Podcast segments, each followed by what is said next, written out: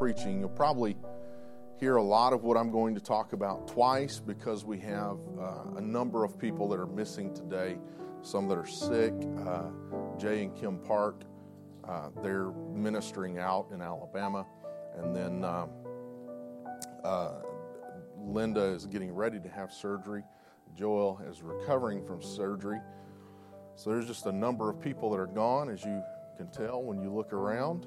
And um, but uh, I know what I'm supposed to preach on today. So we're going to talk about vision, and uh, it's so good to have with us uh, Cynthia Wood with us. Glad that you're here today as a guest, and uh, we uh, we're going to be talking about the vision of this church, and I want to cover two things. I want to cover the big vision that God gave us when this church started, and then I want to talk about what God has given me for this year. And uh, so we're gonna we're gonna talk about both of those things. It'll be a lot different style preaching than I normally do. Normally, uh, we dig right in the Word. We will have a number of scriptures, but it's just because we're to read a foundation of Scripture. Uh, but you you know normally I try and pull in a lot of Scripture and a lot of points. There won't be as much of that today. I'll be talking to us, and so today and next Sunday have been dedicated to Vision Sunday, and um, you know, when it, when it comes to vision, um, a lot of us probably try and figure out what is God's purpose for my life, what is God's vision for my life. What I found in my own life is, is whenever God gives me a direction, gives me a vision, it's not always 100% clear. I wish I could tell you that it absolutely was, that God just laid out a roadmap and that you knew every turn, you knew every waypoint that you were going to make a turn or, or have to deal with certain things, but that, that's just not the way it works. Most oftentimes, it's in the walk to reach something that God has given us that we see in our lives, that we learn as we go the direction we should be moving. And that's true for me. It's, it's true for the majority of us. So if you ever get frustrated with trying to find God's vision for your life, just understand that you're not alone. Now, I could stand up here and act like that we know 100% everything that we're supposed to do and the vision is all laid out and this is what's going to happen.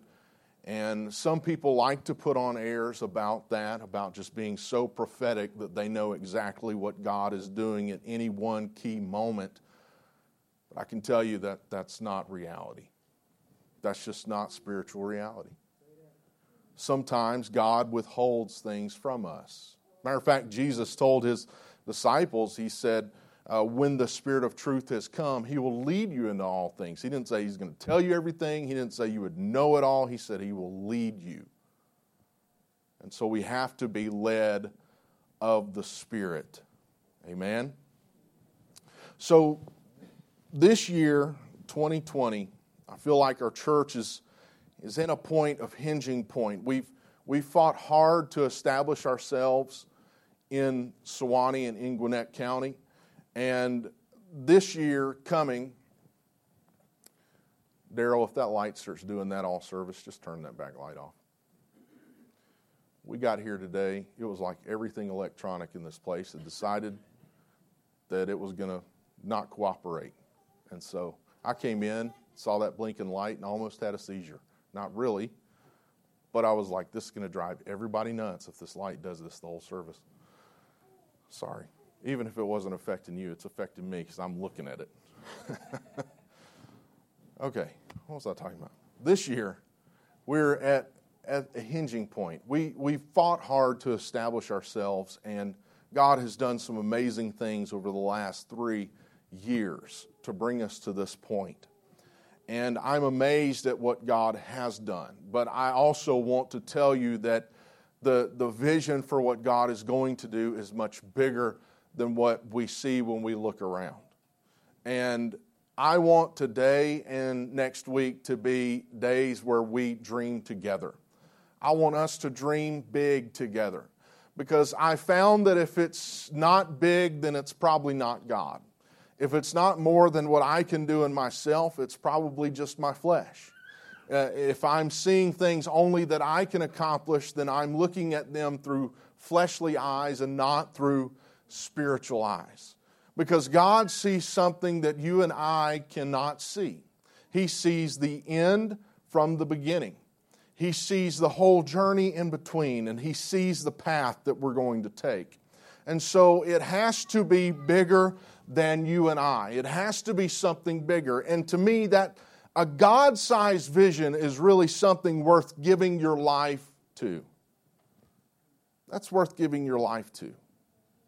And so I want to reaffirm today what Branches Church is all about. We started out as a church under this one single inspiration. It comes from John chapter 15 in verse 5. As an evangelist going to churches to minister over a five year period, my wife and I, we began to feel a burden for starting a church in a metropolitan area. And we weren't certain which metropolitan area, we didn't know that. We just knew God was moving our heart away from what we were doing and more towards starting a church. And so, looking at major cities and opportunities during that time period, uh, ministry changed so much that we started to fly in and out of the airport here a lot for ministry. My wife's parents live just a little further north, and so we would I would be taken to the airport, and we'd leave there in Hall County, and we'd drive all the way down to the airport. And it was in this season of knowing God was making a move in our life to move us toward church planting or starting a church that we started to get this desire to see Branches Church started. Because we would drive from that Gainesville area down to the airport and we'd only pass a few churches that were promoting and preaching a Pentecostal message, the experience of Pentecost. And so as I spoke or as I prayed, God spoke to me and He said this. He said, I have many people here, they love me, and I have more for them. And so that has been my approach in ministry. God has many people here. They love Him. They want what He is doing in their life to fully come to fruition. But He has more for them. And maybe it's that they're not instructed. Maybe it's that they're afraid. Maybe it's that they don't know how to get there but He has more for them. And so, as a pastor, that is my goal to direct people toward the more that God has for them. And so, in this season, He took me to that verse in John chapter 15. He took me actually to the whole part of John chapter 15 and parts of 16. And some things from these verses began to stand out to me. Now, if you look, John chapter 15 and 5 is where we draw the inspiration for the name of the church. And, uh, but there are some things in this whole chapter that I want to point out to you. But we're going to read this verse together. I'm the vine, you are the branches. Who are we? The branches. Who are we? We're the branches. He who abides in me and I in him bears much fruit, for without me you can do nothing. That word abide, it appears, or an associated word in Greek, appears 12 times over the course of these verses. Abide means to dwell in, or it means stay in, it means to remain. In several places there, he says, If you remain in me and I remain in you, you're going to do great things. Or he says, remain in the vine. He says another place, he says, if my words remain in you. He also tells us to stay in my love, which to me shows we can get out of his love. But he says, stay in my love. If you keep my commandments, you'll remain in my love. One place he says, I choose you and appointed you that you should go and bear fruit and that your fruit should remain. There's definitely a theme in what Jesus is saying in abiding and remaining and staying and being part of what he is doing. And so repeatedly, Jesus told his followers to remain and that their fruit should remain. Bearing fruit is also repeatedly mentioned. And in John 15 and 5, he says, He is the vine, we are the branches. He who abides in me and I in him bears much fruit, for without me you can do nothing. And this one verse gives us a picture that we are to bear fruit, and that fruit is to remain. That we're to remain in Him and He in us. And any fruit that we plant should be something that remains. What does that mean? It means that it stays beyond me, it lives beyond my lifetime. Because if everything we're doing is just only about us personally, there is an issue. And that issue is called selfishness because God does not intend for us to live selfish lives, but instead, He intends for us to live humble lives, producing fruit that benefits His kingdom. There should be some fruit from our labor after we leave this earth. And that's why repeatedly Scripture tells us whatever you do, do as unto the Lord. Because even if you're working in uh, information technology, what you're building and what you're doing can be done unto the Lord. If you're working in any field, there's something that you can do that's unto the Lord. It should be something that goes beyond you. You're not just counting time and you're not just trying to pay bills, you're bearing fruit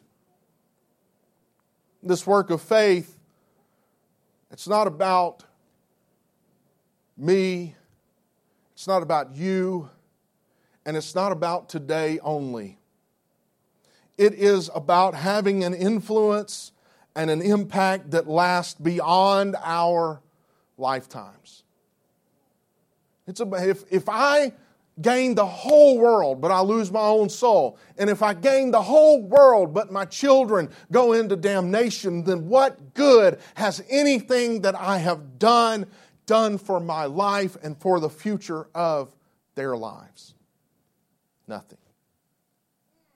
And so, as a church, our, our focus is upon leading people to experience God's promises. It starts in faith and then it's a call to repentance. We must turn from our sin. We must turn from our selfish lifestyles. We must turn from having our lives be about us and instead submitting them to God and His will. And then it's about being baptized in the name of Jesus Christ because He said in baptism there is remission, cleansing of sins. That's what Peter said. And then we lead people to that experience, a personal Pentecost, receiving the baptism of the Holy Spirit with speaking in other tongues as a sign. And then it's about developing and nurturing and, and creating a culture of becoming fruit bearers in the world and in the Lord's kingdom.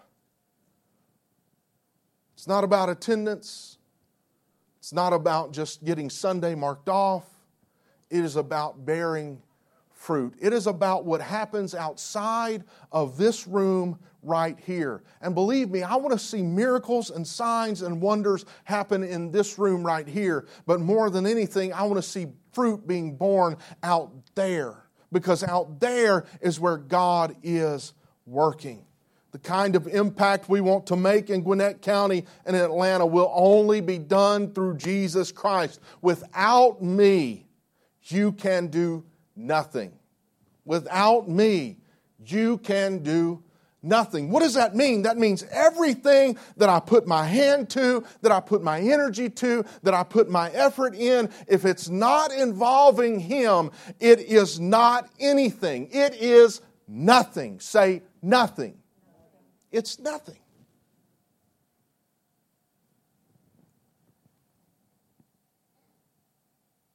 Now, the vision we had for Branches Church that has shaped over this time has turned into a big vision. And as I mentioned before, the way vision for God's plan works in my life has always been that he gives me a picture of something way off in the distance. And He's only a few times in my life given me a vision, and I start walking toward that vision. And as it as I go, it starts to unfold, and things start to become clearer. And it's kind of like you, you know, you look far away. You can, you're looking down the road. You're looking for that that sign of that restaurant you're interested in, if it just had words on it, you have to get close enough to really read them. That's why all of these restaurants come out. They want these huge signs to put their giant logo on. And so you can see it from way, way off. And that's why cities say, no, you can't put a 100 foot sign tall up there. It's too big. But as you drive, it becomes clearer. One of the most frustrating things prior to GPS was whenever you had to drive, some, drive somewhere and you only knew the road names and you're looking at those little bitty signs. And it was like almost when you get right to the intersection, you knew, oh, I got to take a right right here. Because all of a sudden you could read the sign. Unless that's just me, my bad vision. But I think that's true for most of us. So the vision that we have, I saw, was a multitude of churches covering the Atlanta area. All of them with their own personality, with their own operating size, with their own pastors. I saw us, us Branches Church with pastors and members coming together to rent one of a stadiums to have a joint worship service every year just to celebrate what God had done through us. It was huge. It was massive. It was an amazing thing. And in the vision, I just stood and I watched from the side of the stage in amazement at all the people who made up Branches Church. There were different cultures that were represented, there were different languages that were being spoken. There were people from all over the metropolitan area, from every kind of person. In that one magnormous service. Magnormous a word? I make that up. I just made a new word. If you ever hear it again, I came up with it. Now, listen, I don't, I don't know how to make that, that vision become reality. That vision is way beyond my capabilities.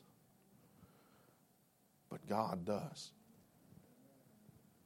So, every step of the way, every ever since we have started out, I've prayed this prayer and I've asked God, what do you want me to do now?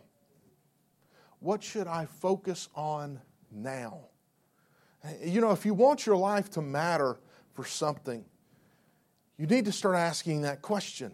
Not God bless what I'm doing, not God help me do what I'm doing, but instead asking God, what do you want me to do now? And it may not ever make sense, but trust me, God knows better than you and I. And so now I pray, what do you want us to do? What do you want us to do right now in, in 2020? What should we as a church focus on? Because I don't want God to bless what you and I are doing. I want us to work in what God is doing.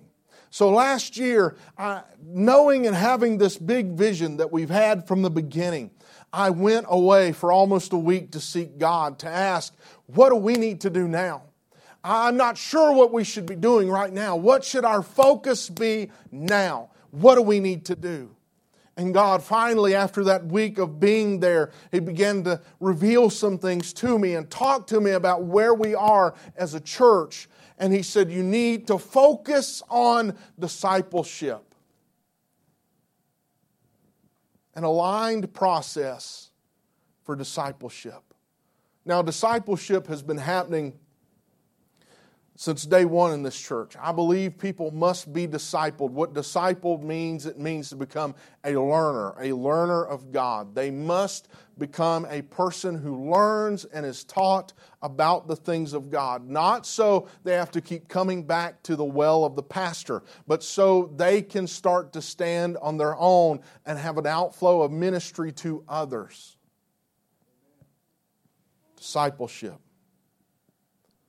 Second thing he talked to me about was leadership development. This is an area where I have really probably neglected too much. He said, Start developing the leaders that are going to carry you to the vision. And so now we're starting, we've started already to try and do leadership training. It's open to everyone. The third thing he talked to me about was if we really believe in the vision, then we have to prepare for when God opens those doors that we're positioned to walk through those doors. And so he talked to me about establishing a future growth fund. We'd already put it in place, but we really haven't focused on it. I don't ever hardly talk about it, but this year we're going to talk about it more often. And so we've been working to disciple new members since the day the church started. But God has shown me that we need to work to improve the process of how we disciple and train people. A systematic approach with continuous efforts that lead people through a Bible study into a new birth experience into Take Root and Bear Fruit classes that will cover biblical doctrine and Christian lifestyle and fitly framed to help, find, help a person find their passion for serving in the kingdom of God. And this year, we've been doing all of these things, but this year, as a church family, we're going to go through these together. We're going to start doing that on Thursday nights. We're going to do life group, but instead of life group at homes, we're going to do life group here at the church so that we as a church body can go through these things together. Some have already experienced them. Some have already, and some of you, you'll remember the material when we go through it. But we're going to go through this together and then establish and work to establish this process that as soon as a guest comes in, a person who walks in off the street, they don't know anything about Branches Church, that they have a path put out in front of them that says, This will help you get to your purpose. This will help you find your passion in the kingdom of God. And the expectation will be that every new member of Branches Church can and should go through this process. We've needed a bridge to connect Sunday worship with our middle of the week efforts. We've been doing life groups, but we're starting a First Steps group. And that First Steps group is going to meet on three Sundays following service. And all it's going to be is we're so glad you came to Branches Church. We would like to help you learn more about Branches Church. And the purpose is to help that new Sunday worship attender and show them the spiritual growth opportunities and the serving opportunities that are coming up in Branches Church. And as we grow, more things will happen.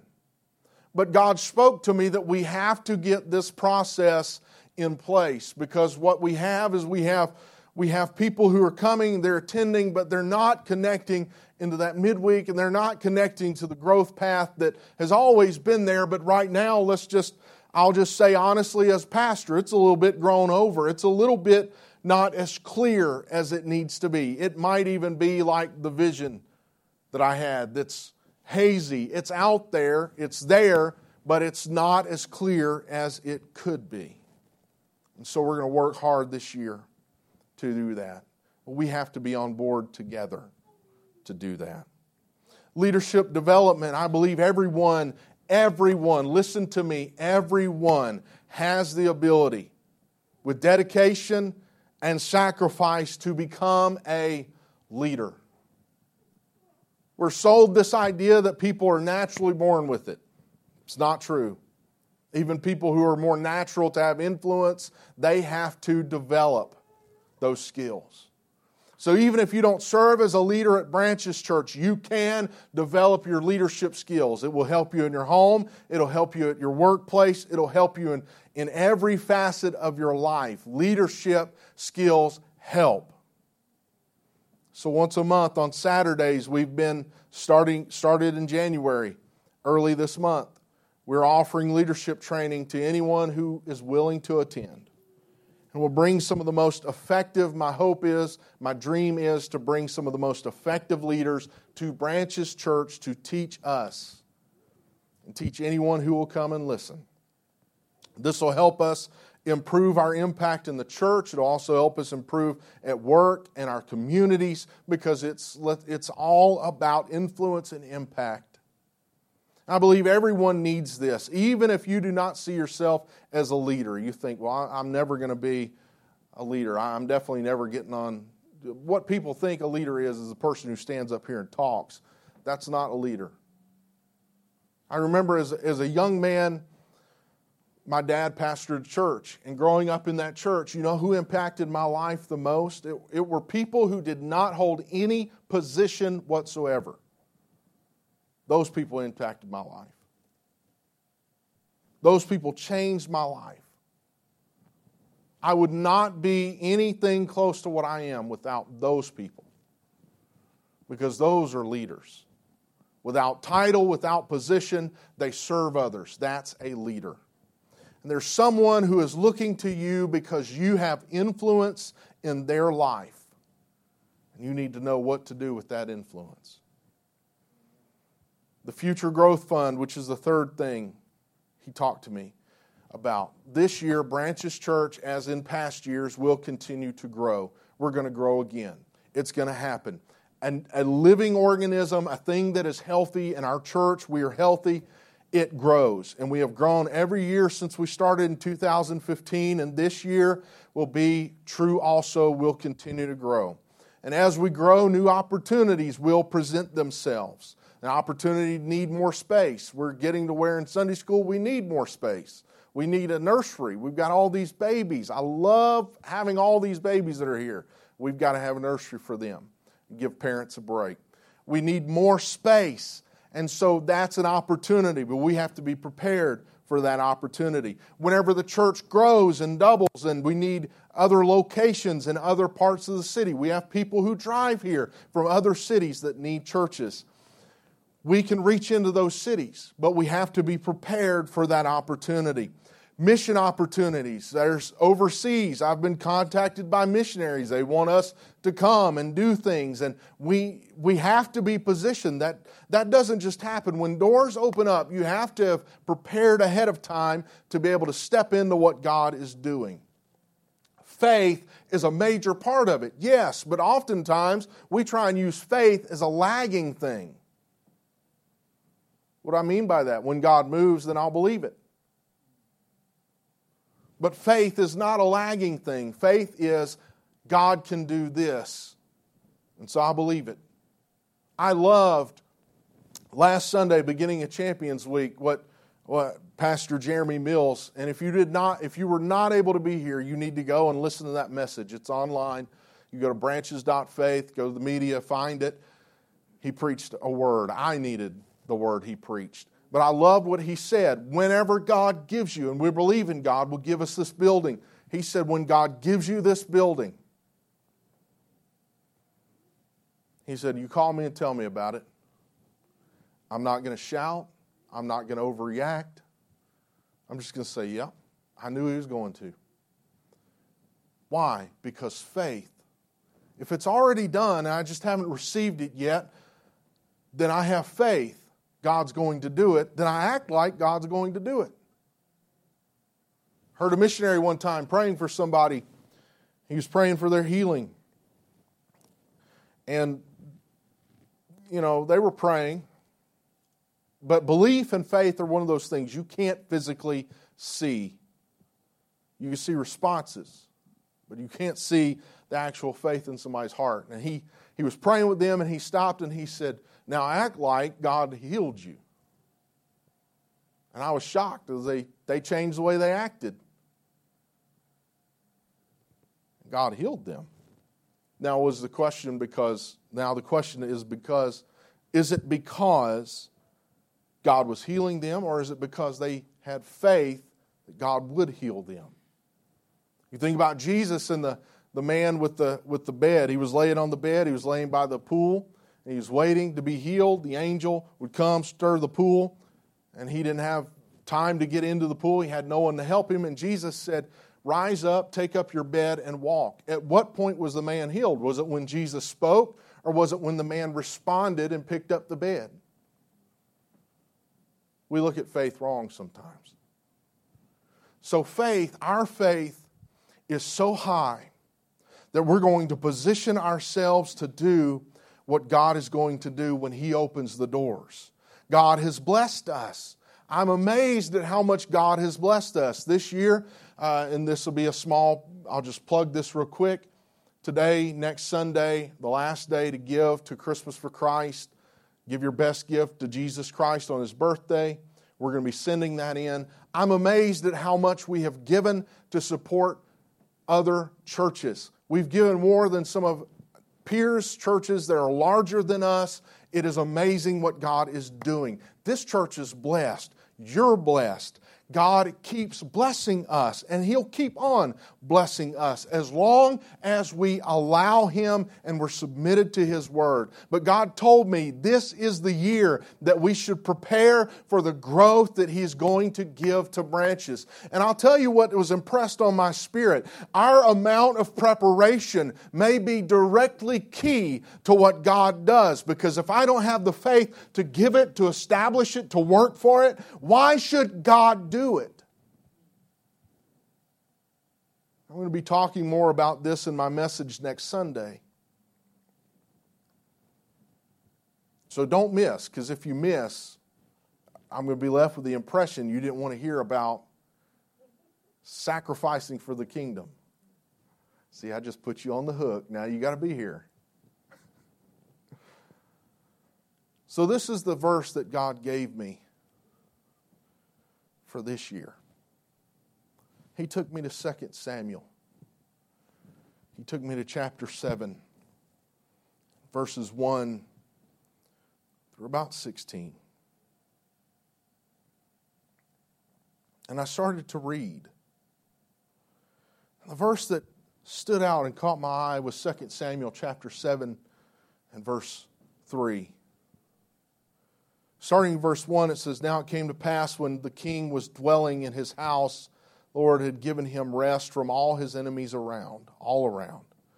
The king said to Nathan the prophet, See now, I dwell in a house of cedar, but the ark of God dwells inside tent curtains. Then Nathan said to the king, Go, do all that is in your heart, for the Lord is with you. Go, do all that is in your heart, for the Lord is with you. David, at this point in Israel, had worked to establish his authority that God had anointed him with as king in Israel. He's now sitting comfortably on the throne. Judah and Israel have been brought back together as one nation. He is king. No one else is competing for the kingdom with him after this war that took place to unite Judah and Israel. And so, if you think about it, not long ago, King David was the man who was on the run from Saul. It's not that far removed in years. He had Saul who was intent in killing him and not letting him become what God had intended him to be. So he'd been living in caves. But now Saul is dead and David is king. And for the first time in a very long while, there is peace in Israel. And so David starts to think about the fact that he's now living what we would call the high life. I mean, if you go from living in caves and just surviving and being uh, rejected by the Philistines and rejected by uh, all the people trying to push you out, and Saul's trying to kill you, to now you're sitting in what Bible says was a house of cedar you went to living the high life. David has moved up in the world. And he's living in this fine house, palace, a place where he can relax. But he starts thinking about his house compared to the Lord's house. The place where the Lord's Spirit resides, it's just in a tent. And so he starts thinking, I need to do something about this. I need to do, I need to build something for the Lord.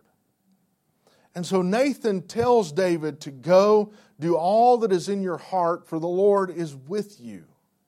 He says, Go do that. Man, it sounds like your, your heart is for the kingdom of God, it's for the things of God. You go do that. But that night, God speaks to Nathan and he gives him a message that he must pass to David. He said, Go, verse 5, go and tell my servant David, Thus says the Lord, Would you build a house for me to dwell in? For I have not dwelt in a house since the time that I brought the children of Israel up from Egypt, even to this day, but have moved about in a tent and in a tabernacle. Wherever I have moved about with all the children of Israel, have I ever spoken a word to anyone from the tribes of Israel, whom I commanded the shepherd my people Israel, saying, Why have you not built for me a house of cedar? Now therefore, thus shall you say to my servant David, Thus says the Lord of hosts. I took you from the sheepfold, from following the sheep, to be ruler over my people, over Israel. I have been with you wherever you have gone, and have cut off all your enemies from before you, and have made you a great name, like the name of the great men who are on the earth. Moreover, I will appoint a place for my people Israel, and will plant them, that they may dwell in a place of their own and move no more nor shall the sons of wickedness oppress them any more as previously, since the time that I commanded judges to be over my people Israel, and have caused you to rest from all your enemies. Also, the Lord tells you that he will make you a house. Also, the Lord tells you that he will make you a house. When your days are fulfilled, your rest with your fathers, I will set up your seed after you, who will come from my body, and I will establish his kingdom. He shall build a house for my name, and I will establish the throne of his kingdom forever. I will be his father. He shall be my son. If he commits iniquity, I will chasten him with the rod of men and with the blows of the sons of men. But my mercy shall not depart from him, as I took it from Saul, whom I removed from before you and your house and your kingdom shall be established forever before you. Your throne shall be established forever. Theologians refer to this as the Davidic covenant, covenant between God and David. But what stands out to me, he says, Would you build me a house? You think you're going to build me a house? You think I need you to build me anything?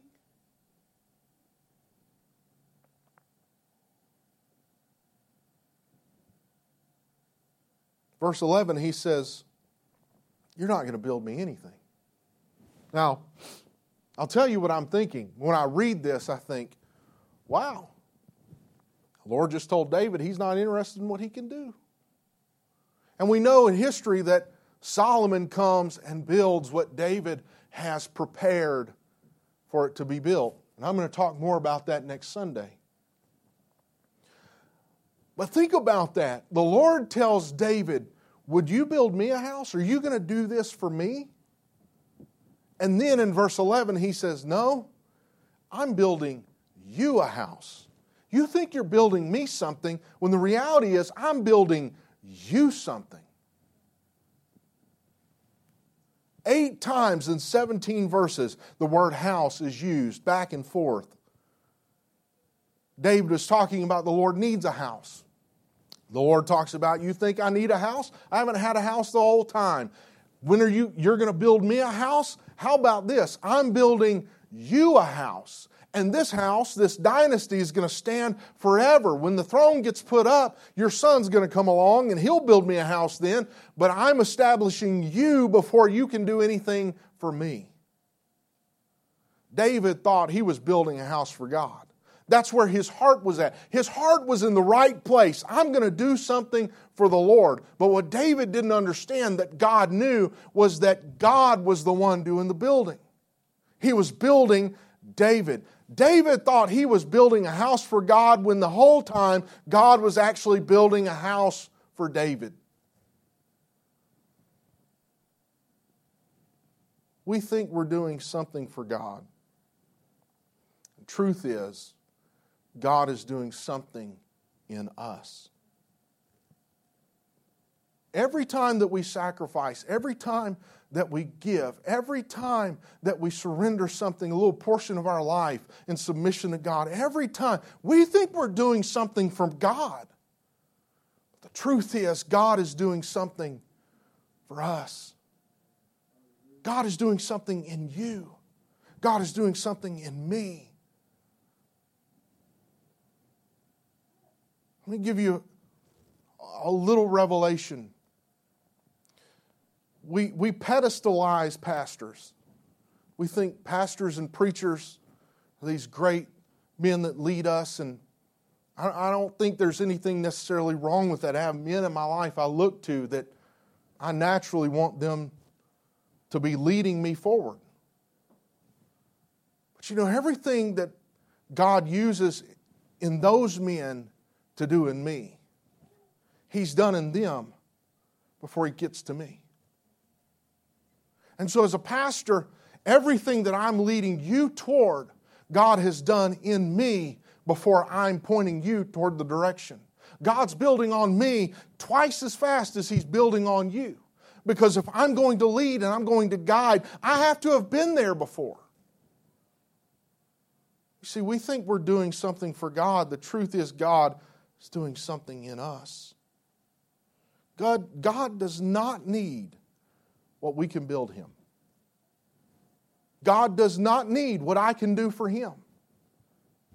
He owns the earth and the fullness thereof. He owns everything. He does not need me to do anything for him. God is fine on his own. But notice that God keeps referring to the people. Four times over 14, over 17 verses, everything God does, he refers to the people. He says, My people, my people, my chosen ones, the people my, that I have chosen. Everything God does is about the people. And so, whenever we sacrifice and we build for God, we're thinking we're doing something for God, when reality, God is doing something in us for people He's chosen. For the people God wants to give a place of worship, that's why He builds a church. For a ministry, He makes a ministry for the people God wants us to minister through and to leaders. He gives a leader for the people God wants to be led. It's always people first. That's why Jesus talked about service so much. The greatest among you will become the least. Servants, servants, servants. And the whole time, here's the thing, and I'm quickly ending. We think we're doing something for God and God does something in us, we start thinking it's for us.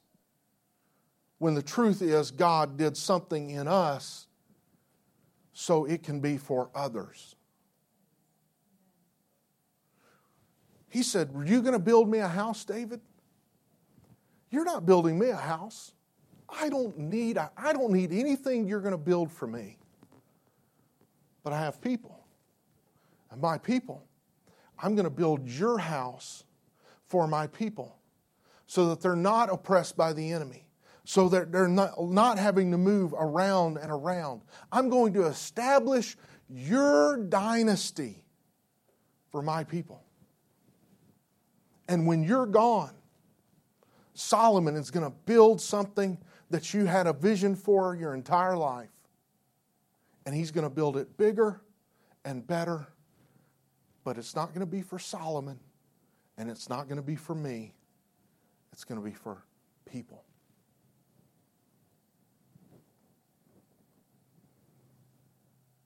We're doing something.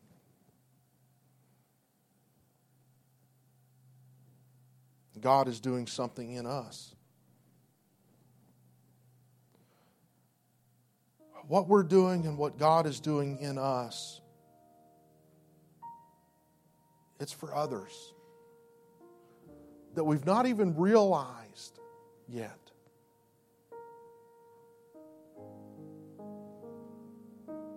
Bring me one of the twins. Can I use them? One of them?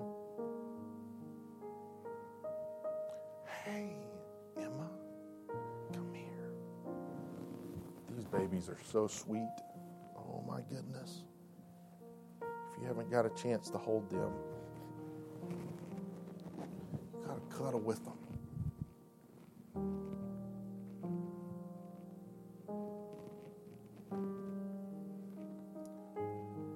You know why I started Branches Church? It started out because of that vision that I saw. I started moving toward. But every day, I start to realize more and more these are the reasons. One day I'm going to die. And Some days I look forward to that. No more stress, no more tears. Oh, I got an old song in my head now. Ben, come help me. Everything dad does in his spiritual life, it benefits dad, but that's not why he's doing it. Because there's a generation coming that's watching dad even right now. What is dad doing? Why is dad praying? Why is dad so serious about all of this when the rest of the world says it's foolishness? Watching. And there are people out there that we don't know yet, right outside those doors. Everything we do this year, trying to get our discipleship in the right order, trying to get leaders established, trying to prepare for the future for a building fund or for other locations or anything else. It's about them. That's why. It's about them. They've never experienced Pentecost and experience it for the first time, and it's about their children that will grow up knowing what it is to have mom and dad that aren't just chasing things of the world, aren't strung out on drugs, aren't alcoholics, can for fact look at them and say, faith and experience of God is more than just blindly trying to follow God, but it's experiencing God. That's why.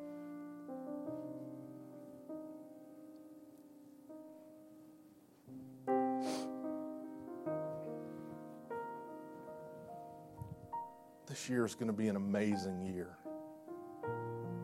God's going to do so much. We're going to see signs, we're going to see miracles, we're going to see wonders. Those things are going to follow us because we're in His will.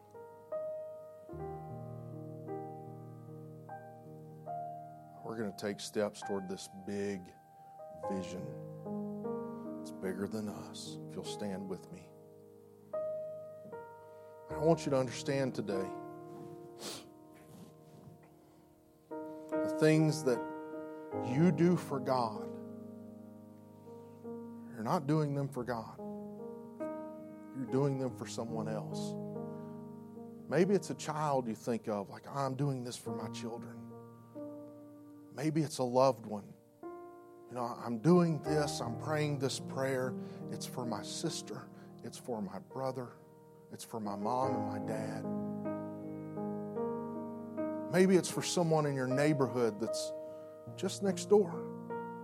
Say, I'm, I'm doing all of this, things I do right now, I'm doing for that person. And while God looks at what you're doing and He starts working in what you're doing, and God does something in you,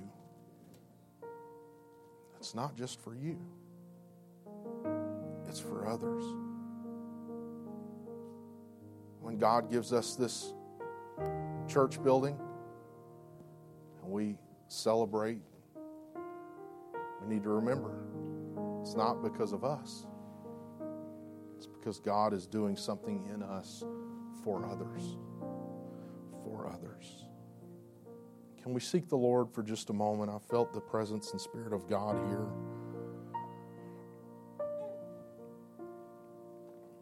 God, we thank you for all the victories and things that you gave us in 2019.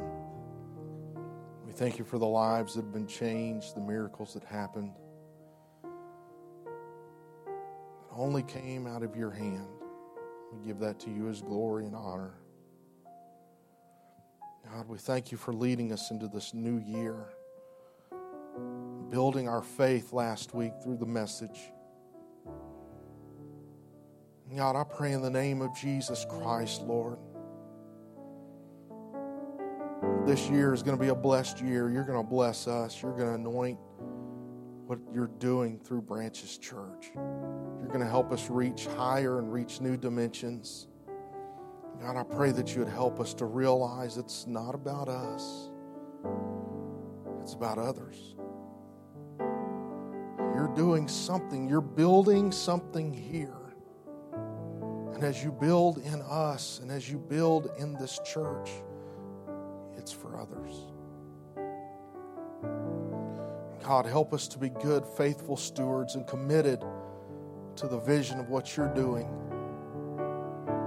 God, help us to sacrifice for it. Help us to lean into it. Help us, God, to surrender and put the kingdom of God at the forefront of our lives and let all of the things of the world fall behind because those things will fall in order if we put you first. God, I pray it in the name of Jesus Christ.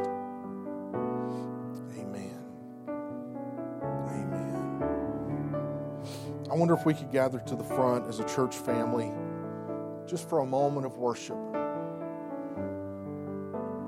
Maybe you want to pray. If you don't have a vision for what God wants to do in your life, maybe you want to pray and say, God, give me that vision.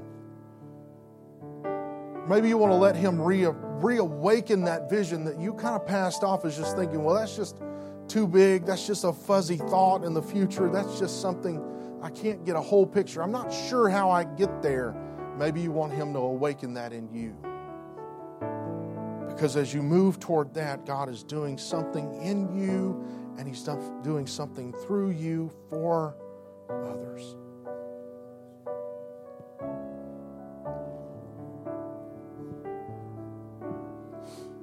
God, we worship you, Lord. Magnify